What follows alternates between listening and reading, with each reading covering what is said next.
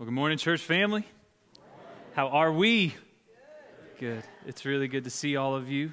Uh, if you didn't get there yet, go ahead and turn to 2 Peter chapter 1. Man, I don't want to be so far away. That's better. Did I say 2 Peter? I meant 2 Corinthians. Thank you, Tammy, for always keeping me in line. 2 Corinthians chapter 1. And I also want you to have chapter 6 available as well. So 1 Corinthians chapter 1 and also 1 Corinthians chapter 6. We are in this series called Prayerology, which is an accompaniment with a season of hungering for God that we've been doing for the last 14 days and is continuing for the next seven. A total of 21 days of prayer and fasting. And I know many of you are participating in unique ways of how you are fasting and praying. And, and, and, and we are uh, pr- hopefully equipping you with ways that you can be uh, uh praying in fresh, new ways to the Lord um, with these resources. You've been, hopefully, been getting daily emails from me. Uh, if you haven't, can you just raise your hand? If you've not seen a single email, okay, we can talk. I need to get your emails address. You come find me. We'll get you on the mailing list because that's our church email list. So if you didn't get it, then we ain't got your email. So we got to figure that out. So I just kind of want to ask I mean, I don't need big, long explanations. How is this going for you? How is it? How is praying and fasting? How is seeking the Lord going for you? I just want to hear. Good? If you say good, I'll be happy. Uh, I guess it's going good. Silence. All right, we'll talk. So here's what I'm thinking. I, uh, uh, we have our uh, worship night next Sunday night. It's just, uh, we've already heard about it, it's going to be unplugged. Uh, we're going to have a time there where you can share testimonies of what God has been doing in your life in these last 21 days, or the last 14 days, soon to be 21 next week, okay? So, so if, if you want to be willing to share, I want to hear what God is uh, doing in your life through this season. But uh, I want to ask you a very pointed question this morning to kind of kick off our time uh, together. And it's one that kind of poked at me, and I hope does the same to you. And this is the simplical or the simply the simple question: If God gave you everything you've been praying for, what would you have?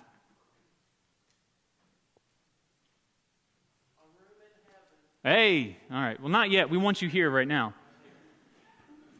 If God gave you everything that you have been praying for, what would you have? That's a that's a that's a big question. Like the magnitude of this question is so surreal. What would you have? Well, everybody's answered. Now you talk. All right. Jeez.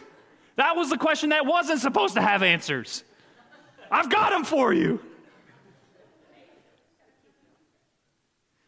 Now, I, I, I, let's just kind of examine this. If God gave you everything you have, or everything you've been asking for, some of you would probably be too ashamed to answer that question because you'd say, well, I'd win the lottery, right? I, would I'd have that new, uh, ver, uh, new model of the Ford F 150 because you know God does not delight to give anybody but a Ford. You can't ask him for a, a Chevy or, or a, a, a Dodge, just, it's always Ford. Um, maybe you'd have, if you, if I mean, again, you might be ashamed to answer this because you'd have that new million dollar home over in that new subdivision going up. Uh, you would have perfect kids and your life would be stress free. You would have uh, a rich new boo, a sugar daddy. you might even say that you'd be able to answer this and you say, well, the commanders would have a winning season for once. I warned, I warned the, the two commander seat fans I know ahead of time. If you love the commanders, sorry. I'm ducking. All right. There's a reason why you don't have those things. James 1 3. When you ask, you do not receive because you ask with wrong motives, that you spend, that you may spend what you get on your own pleasures. Some of you ashamed to answer this question. Maybe not because of what you've been asking for. Maybe your response to this question would be, well, honestly, Pastor Scott, I don't think I'd have a thing because I haven't been praying. Okay. And yet, some of you, many of you, would have some incredible things. Revival would break out in your homes. The Spirit of God would move in our church family afresh you would have a new family member that you've been praying for for years give their life to Jesus. You'd, you'd, you'd finally reach a level of sanctification that you're like, Yes, thank you, Lord. That addiction would be cut out of your life. The habit of sin that you continue to indulge in would be forever removed. You'd have divine wisdom in this crazy circumstance that you're in right now. You would have a restored marriage or a brand new one. You would have all these incredible things that God is pleased to give if He gave them when you asked. Guys, I would also just let you know I, don't, I, I didn't tell you guys this, um, but uh, I took the shepherd team, not the servant team, the shepherd team away Friday night and all day Saturday. Uh, thanks to the generosity of, of, one of the couples in our church, we got to stay in a cabin over the mountain uh, Friday night and Saturday, and we just sought the Lord together. We hungered for the Lord together. We Friday night prayed and read God's word and heard it preached for it was like four hours, and then um, Saturday, we spent time praying, and it was just incredible. And I, I tell you this if God gave everything that our shepherds asked for, if God gave us everything that we as your shepherd team asked for, you'd have godlier leaders.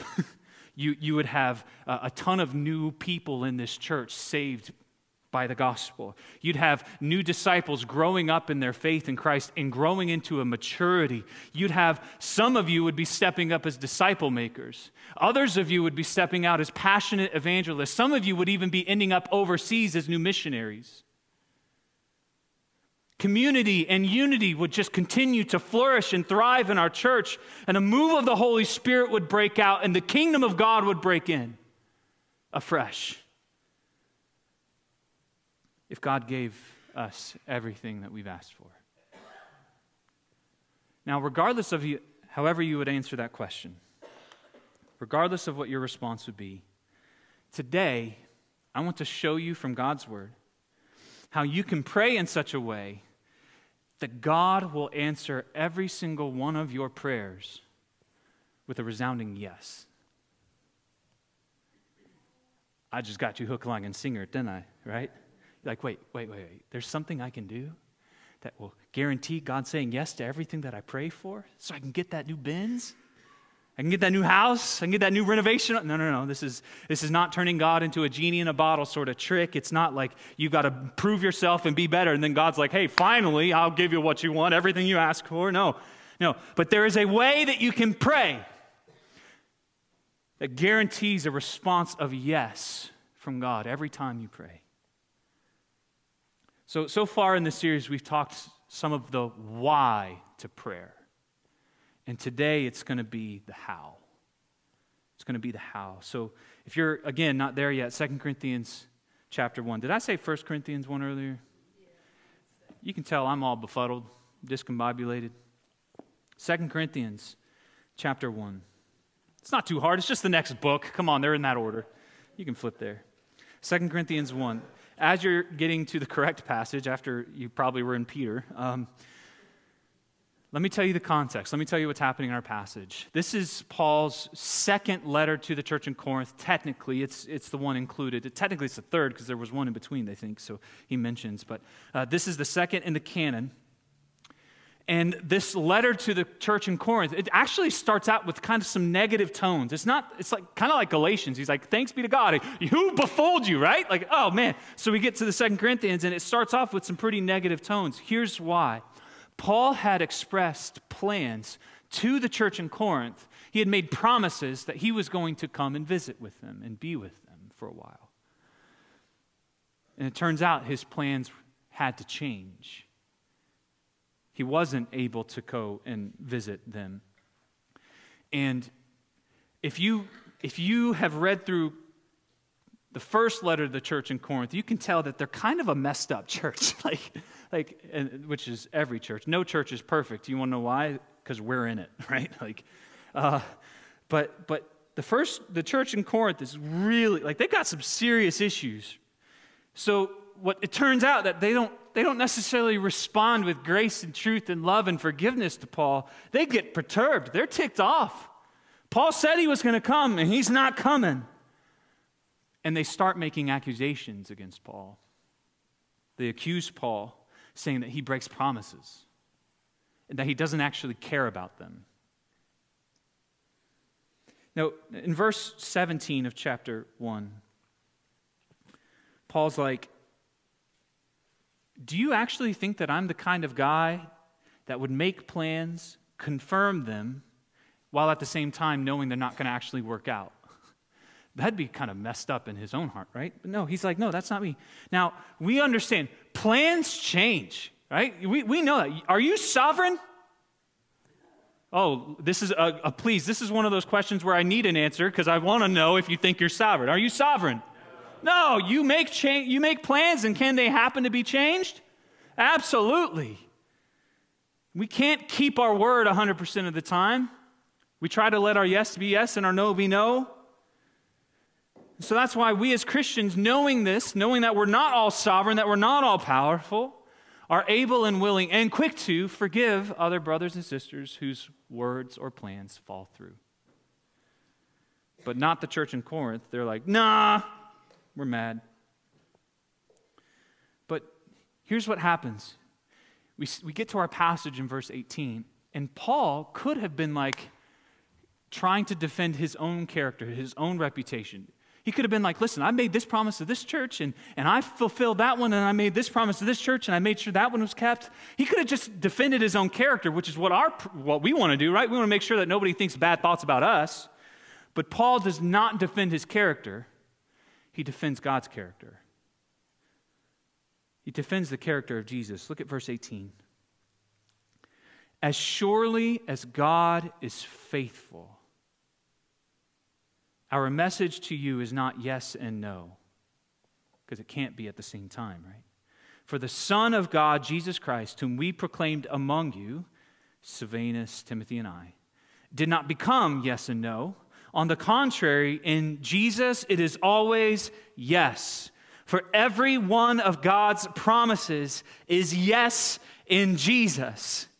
Therefore, through him we also say, Amen to the glory of God. Guys, there's a lot that we could talk through. We could talk about the character of God, his faithfulness, and we'll have overtones of that throughout the morning, but and we've had overtones throughout the morning of that. That's, that's not what I want to necessarily fix in on. I think, in light of our study on prayer, we, we need to get to uh, some of what this text emphasizes two main truths. And so, if you have notes, uh, these might be the two big points for the morning uh, with an application to follow. First is Jesus is God's yes. Can you say that?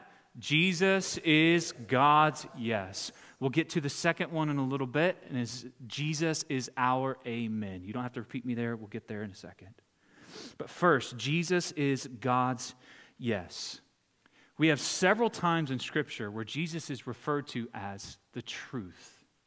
He says, I am the way, the, and the life in the book of Revelation, chapter 19, we see that Jesus is named faithful and true. So he is the truth, meaning he is the, the definition of reality. It means that he is the source of all understanding. It means that he is the one who can actually provide clarity on reality. So ultimately, God is the source of all truth. Think about it this way everything that is actually true is God's truth.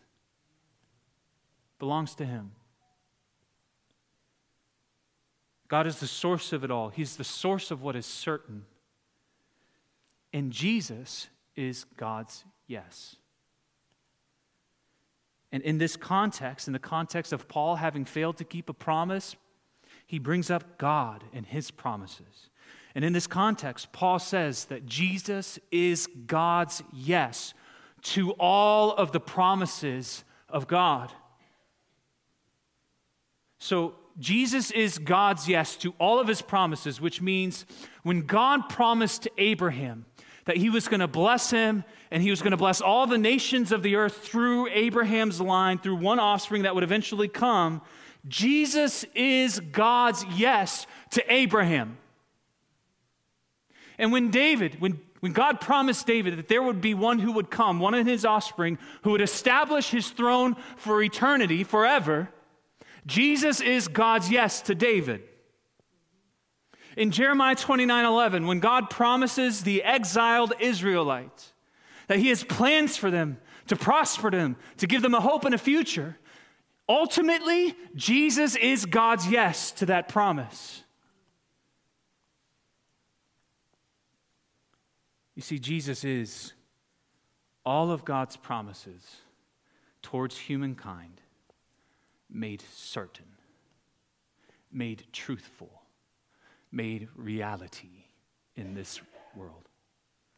Jesus is the key for us to all of God's promises. Now, uh, you should rightly be asking at this point all of them? All of them? Like all of the promises? Like all of them? You're saying, like if I were to flip through the whole Old Testament, if I were to find a promise to some dude, right? Like right there, oh, there's one to Joshua, right? Jesus is God's yes to that promise for me? For, I thought it was for him. Was it for me? Like, okay, let's go back to Jeremiah 29 11. Let's go back to that coffee mug verse. I know the plans I have for you, declares the Lord plans to prosper you, not to harm you, to give you a hope and a future. Made to the Israelites who were in exile, away from their home. So you should be asking, well, wasn't that promise made to them and not to me? How could that promise or any other promise made to Abraham or, or, or Jacob or, or, or, or, David or whoever, name him, or Moses, or just keep going, how could, how could Jesus be the yes to those promises for me? Because that's what Paul says here. He says it in this text. He, Jesus is God's yes to all of his promises to us, for us. How does this work? Well, um, the word promises in this letter to the Corinthian church, the second letter, only appears twice. It's once here in chapter 1, and then there's a second time in chapter 6. So go ahead and turn there. Go ahead and turn to 2 Corinthians chapter 6. You're going to be looking at the end of chapter 6 because Paul does something with God's promises that will help us understand how to answer this tough question. Let me ask a, a, a, question that I want to make sure we all have in mind. Are, is the church in Corinth Jew or Gentile? Gentile. They're a Gentile church. The difference between Gentile and Jew is that Gentile, if you're not a Jew, you're a Gentile. Basically, ethnic Jews, and then everyone else are Gentiles. So, so basically, the church in Corinth, they're just non Jews, predominantly. And yet, in chapter 6, verse 16, Paul begins to quote several promises from God that were made years, centuries beforehand, specifically to his people, the Jews. Let's take a look. Verse 16. We'll read through the end of the chapter. What agreement has the temple of God with idols? For we are the temple of the living God. As God said, here it begins I will make my dwelling among them and walk among them, and I will be their God, and they shall be my people. Therefore, go out from their midst and be separate from them, says the Lord, and touch no unclean thing. Then I will welcome you and I will be a father to you, and you shall be sons and daughters to me, says the Lord Almighty. Stop there for a second. If you, some of you might have a kind of Bible that makes sure you know that those are quotes from the Old Testament. In fact, some of you might have Bibles that give you the references to them. If you don't know, Leviticus 26, Exodus 32, Isaiah 52, promises recorded in three different books from the Old Testament centuries ago made to Jews. Okay? Random promises given at different historical times to different generations of Jews. And yet, look at how Paul starts chapter 7, verse 1. Since we have these promises. You see that? He's taking Old Testament promises made to Jews and he's saying, Since we, you, the church in Corinth, you Gentiles, us, we, I'm a, Paul's writing, he's a Jew, right? He's Jew of all Jews, as he would say. He's a Jew, they're Gentiles. He said, Since we, us together, have these promises, beloved, let us cleanse ourselves from every defilement of body and spirit, bringing holiness to completion in the fear of God. Gentiles, centuries later, and Paul says, You have these too, they are yours. We call these promises our own because they are in Scripture, because they are part of Jesus' inheritance that he won for us on the cross, and we have been united with him. Therefore, everything that he won and inherits, we get with him. Jesus is God's yes to all of his promises, which means we too have these promises, and every promise from God for every dimension of our lives is ours. Now, some scholars have done the work of trying to count all the promises in the Bible. There's about 3,000, three grand of promises. In fact, you could probably say that the Bible is a book of promises, many of which have been fulfilled. And in a Christ centered way, every one of God's promises is a resounding yes in Jesus. And most of those promises are for you and me. Now, you, sometimes you need to be careful with some of them Many of them have been completed in Jesus. Some of them are being applied to you now. And some of them are waiting for you at the restoration of all things. So it's, it's, it's something that you got to carefully navigate where it lands. But all of them, every single one of them, are made certain because of Jesus. They're guaranteed, they are a yes. And so, because Jesus is God's yes to all of his promises, what does this mean for us? Well, that's the second part about this that Jesus is God's yes, therefore, he is also our amen. Can you say this? Jesus is our amen. So let's get back to 2 Corinthians chapter 1. Go back to chapter 1. Go back to verse 20. And I want, to, I want you to see how it ends. We just talked about that, that because of every one of God's promises is, is finding its yes, its certainty in Jesus. Look at the end of verse 20. That is why it is through Him, Jesus Christ, the Son of God, that we utter our amen to God for His glory. We utter our amen. What category of Christian practice and discipline do the words utter and amen fall under? Prayer. We pray our amen. We utter our Amen. The word amen is a transliteration of the Hebrew word amen, and it means let it be so, or indeed. Let it be accomplished.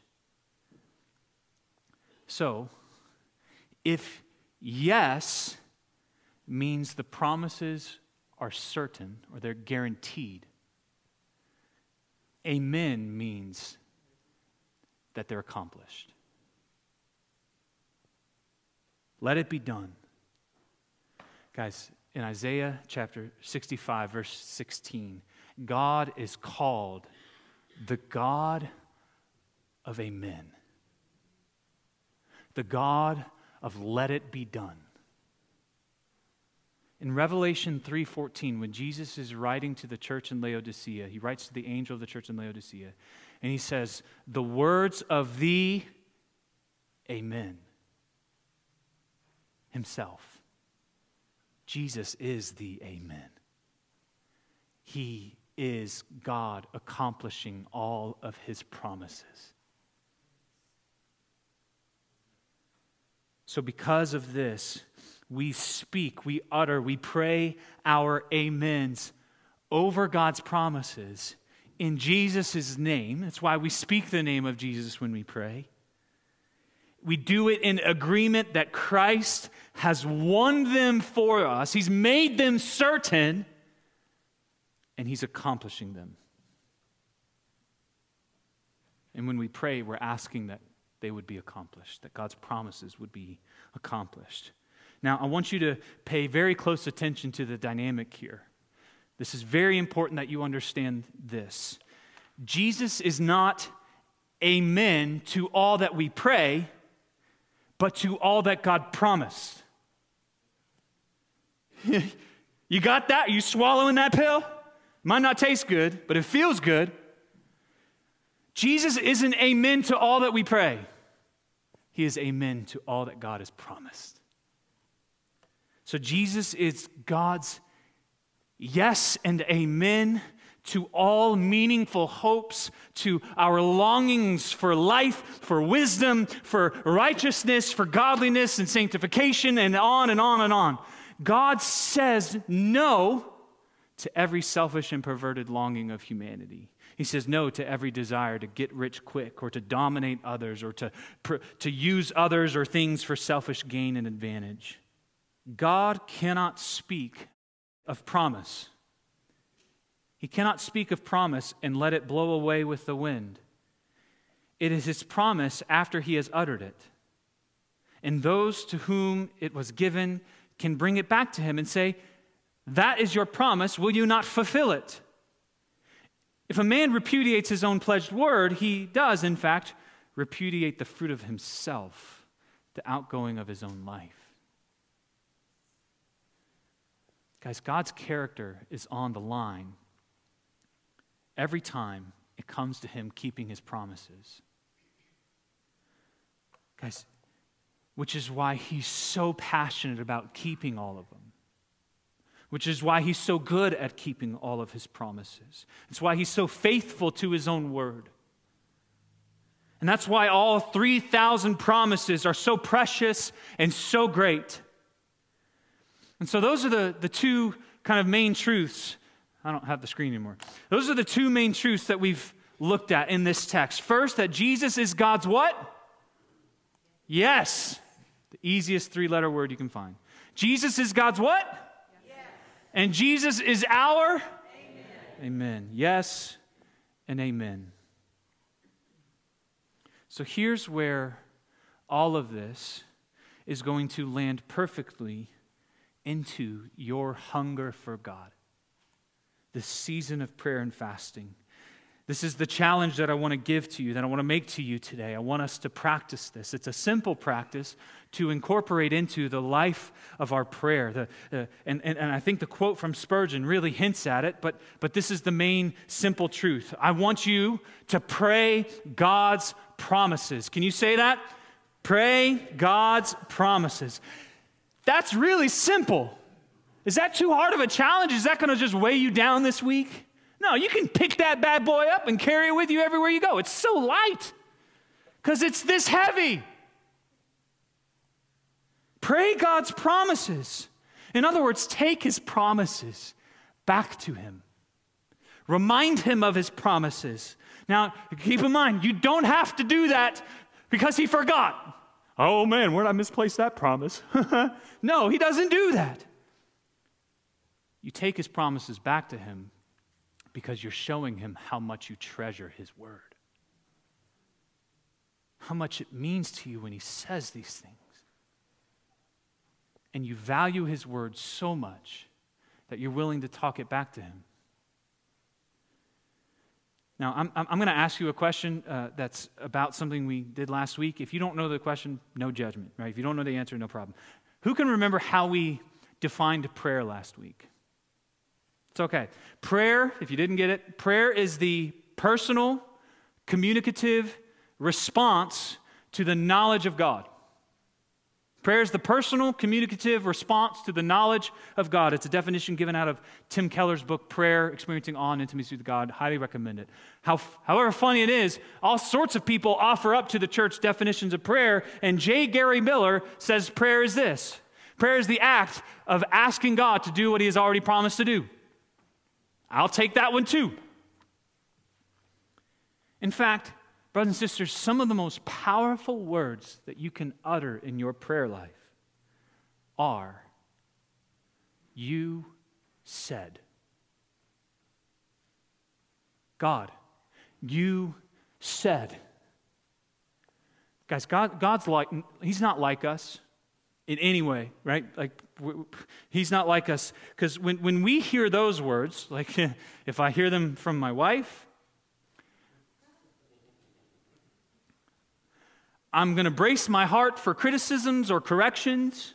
I'm going to brace my heart for a reminder of a failure. Uh, you said. God's not like us. God welcomes this. He delights to know that you delight in His word. So much so that you know what He said and you want to hold him to it because every word that comes from the Father's mouth is perfect. I just read this week how every word that comes from God's mouth is like silver refined seven times. It's pure. So when you pray, you say, God, you said this. Jesus said yes. I say amen. God, you said this promise. Jesus is its yes, and so I'm saying amen. Let it be done. Accomplish this. Guys, if you think I'm uh, throwing shade here, in, in, in the book of Genesis, Jacob does this with God. In Genesis 31, God promises Jacob that he's going to be with Jacob and multiply him, which, by the way, Jacob's name eventually gets turned to what? Israel. Way to go. Then, that's in Genesis 31. Later on, when Jacob is in this terrible crisis, he cries out to God in prayer and he says this He says,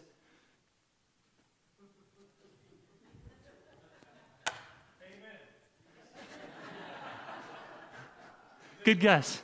He says, You said, God, you said, I will surely do you good and make your offspring as the sand of the sea, which cannot be numbered for multitude. Jacob takes God's promise and brings it back to him. You said this, God. And guess what happens that night? That night, we have the famous wrestling match between Jacob and God, and God holds to his promises and he blesses Jacob. Brothers and sisters, you cannot lose praying the promises. We don't just stand on the promises, we pray the promises. In fact, our praying is our standing on the promises. God had already, he's already said he's going to do them. His answer is never going to be no to something that he's already said he was going to do. So we're asking him to keep his promises. Now, some of you, this is, this is good news for you. This is really helpful because I think some of you have, and, and I know this from testimony, I know people have shared this with me. Some of you are, are you don't know how to pray. Some of you are concerned. You're like, I don't, I don't know what to say. I mean, and you have this holy reverence. Like, you know it's God, like the guy who could speak and galaxies come bursting out of his mouth. Like, you know, uh, what do I say before this God? How do I pray? What words do I use? Well, let me, let me ask you this. Let me try to illustrate it. Do you remember how you learned how to speak English? Were you a two year old and your parents just handed you an English textbook and a baby bottle and you nursed it and read and flipped the pages? Yeah, go figure. Commanders fan, go figure.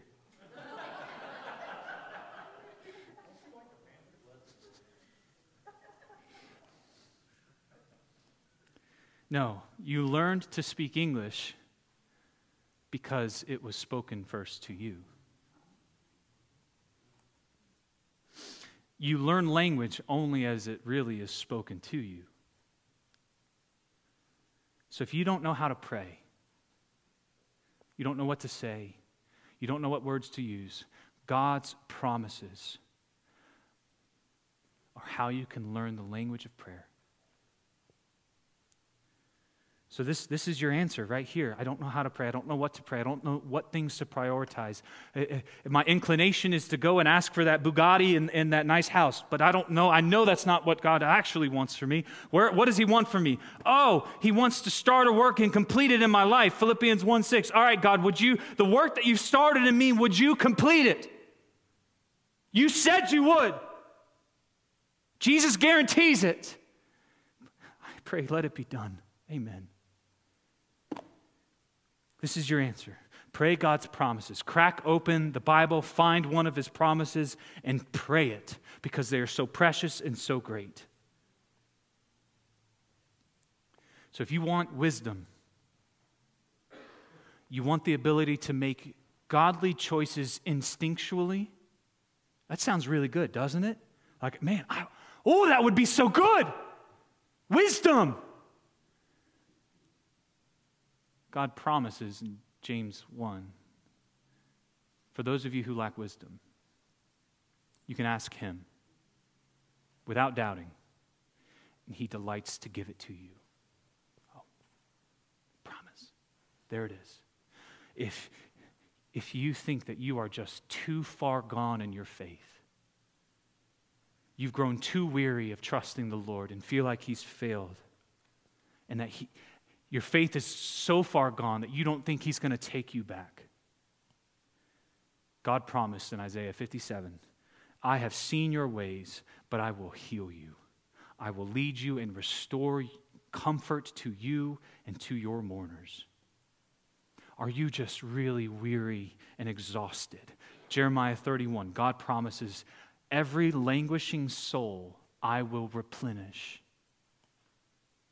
Guys, there's promises in this book about forgiveness for sin. There's promises of justification for the believer. There's promises of sanctification for the one who keeps on struggling with sin. There's promise of a supply of every need of yours as you seek the kingdom of God. There's a promise for guidance. There's a promise for preservation and perseverance. There's a promise for peace and joy and hope and love and victory and triumph and, and, and, and ridding of all of your diseases and healing of all your iniquities. There's all these promises and so many more. So pray them. Now, you at this point are rightly asking, well, if there's so many, you said there's how many? 3,000? How am I supposed to know which ones to pray when? How do I know when to find them? Fret not. Your pastor really loves you. In your bulletin is a resource, another prayer resource. Go ahead and pull it out.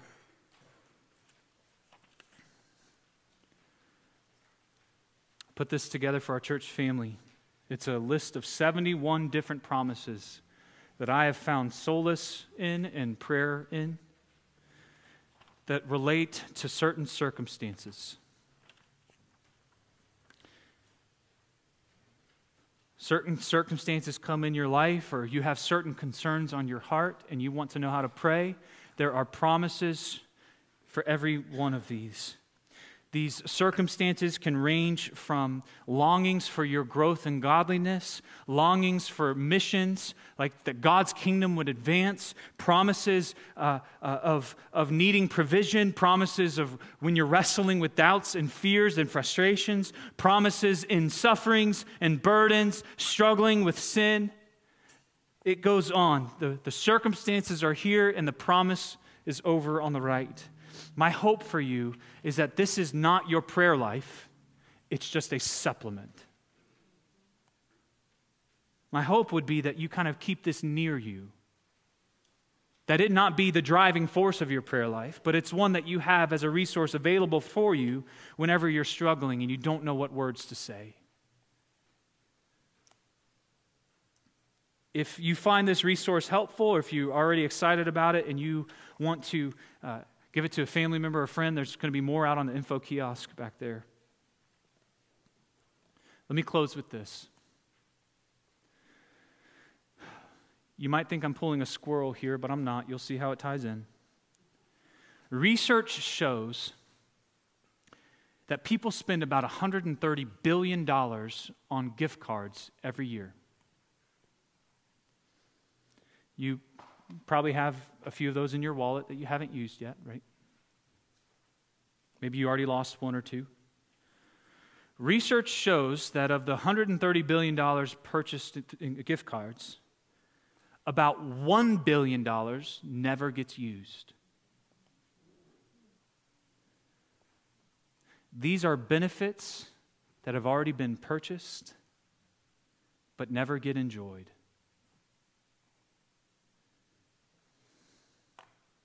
It's the same thing with God's promises. All the promises have been purchased. They are yes in Christ. There are 3,000 gift cards in your Bible of infinite value that can be spent on everything the true believer could really want.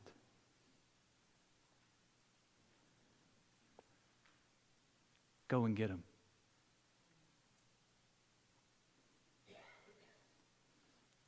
Go and get the promises that Jesus bought for us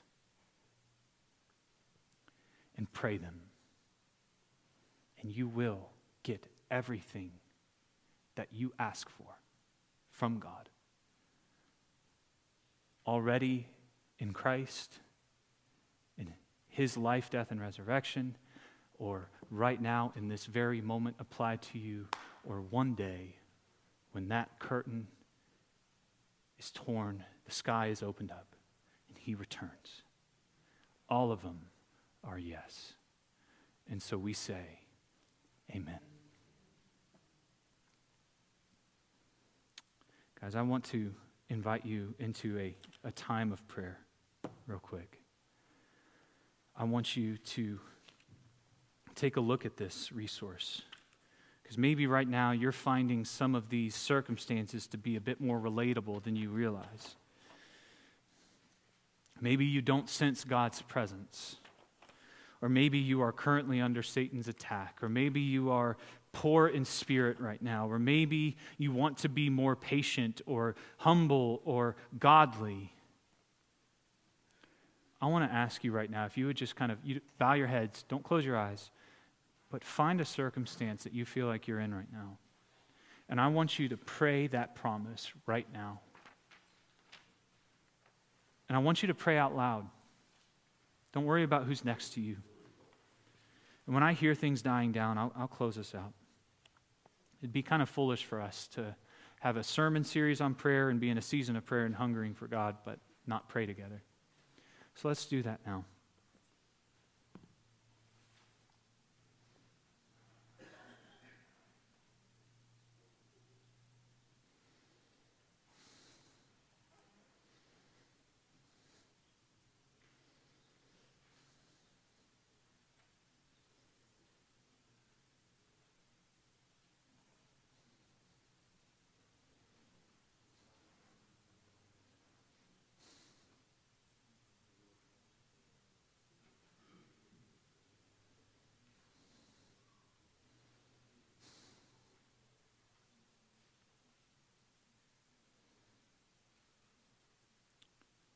Holy Spirit, I ask now. Your word says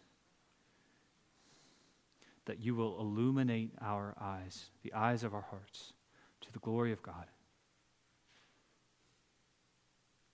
Would you, in this very moment, convince every part of our hearts of the value, the preciousness, and the greatness of your promises to us? We will be a people who treasure your word above all. So may we show that we treasure it. May we pray like we treasure it. Your promises, God, are so good.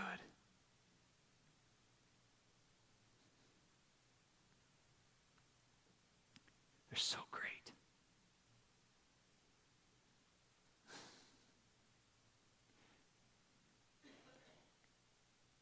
God, you promised that the gospel of the kingdom would go forth to all the nations. We say, let it be done. You promised, you said, that the work that you start uniquely in each of us, you will bring to completion. Let it be done. You said your people would be defined by an unquenchable, unstoppable love for one another that would show that we are your disciples. Let it be done. You said that you would purify your bride and wash her clean. Let it be done.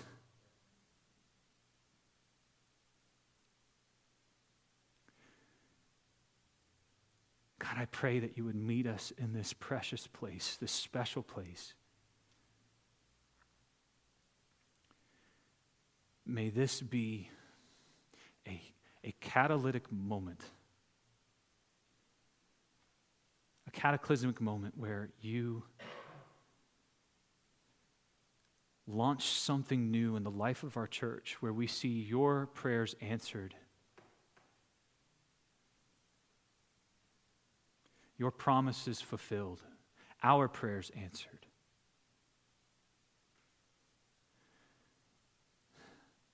God, we value your word.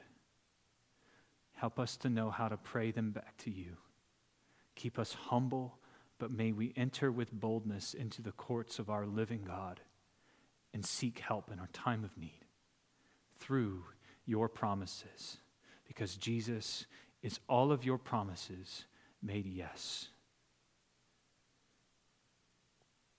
And he is all of your promises accomplished. Jesus, thank you for being our yes and amen. Inflame our prayer lives as we hunger for you more and more. We love you. And we pray all this in Jesus' name. Amen. This is uh, going to, this day wraps up week two of our guided prayer um, through our second part of our mission of love people. So we've, week one, prayed about loving God. Second week, we prayed about loving people. What do you think we're praying about week three? making disciples. So you should have gotten that prayer guide in your bulletin as well, daily prayer. If you did not if you aren't getting the re- emails on a daily basis, please come see me after this or actually see Jen or Debbie. Let them get your emails. Um, I want to handle spiritual matters. Um, uh, if you need prayer guides from previous weeks, they are out on the info kiosk as well. Um, let me pray a prayer of benediction over you if you guys would stand from Romans 15. But I also want to issue the invitation. If you need prayer for encouragement or healing of any kind, I'd love to pray with you up here. If you're able to hang out for a little bit uh, and stay out of the cold a little bit longer, you can have some refreshments and, and chill out and love on one another and uh, hopefully be a blessing to each other as the church. Um, Romans 15 13 is what I want to pray for you today. May the God of hope fill you with all joy and peace in believing, so that by the power of the Holy Spirit you may abound in hope. And all God's people said, Amen. Amen. Love you guys. Have an incredibly blessed week.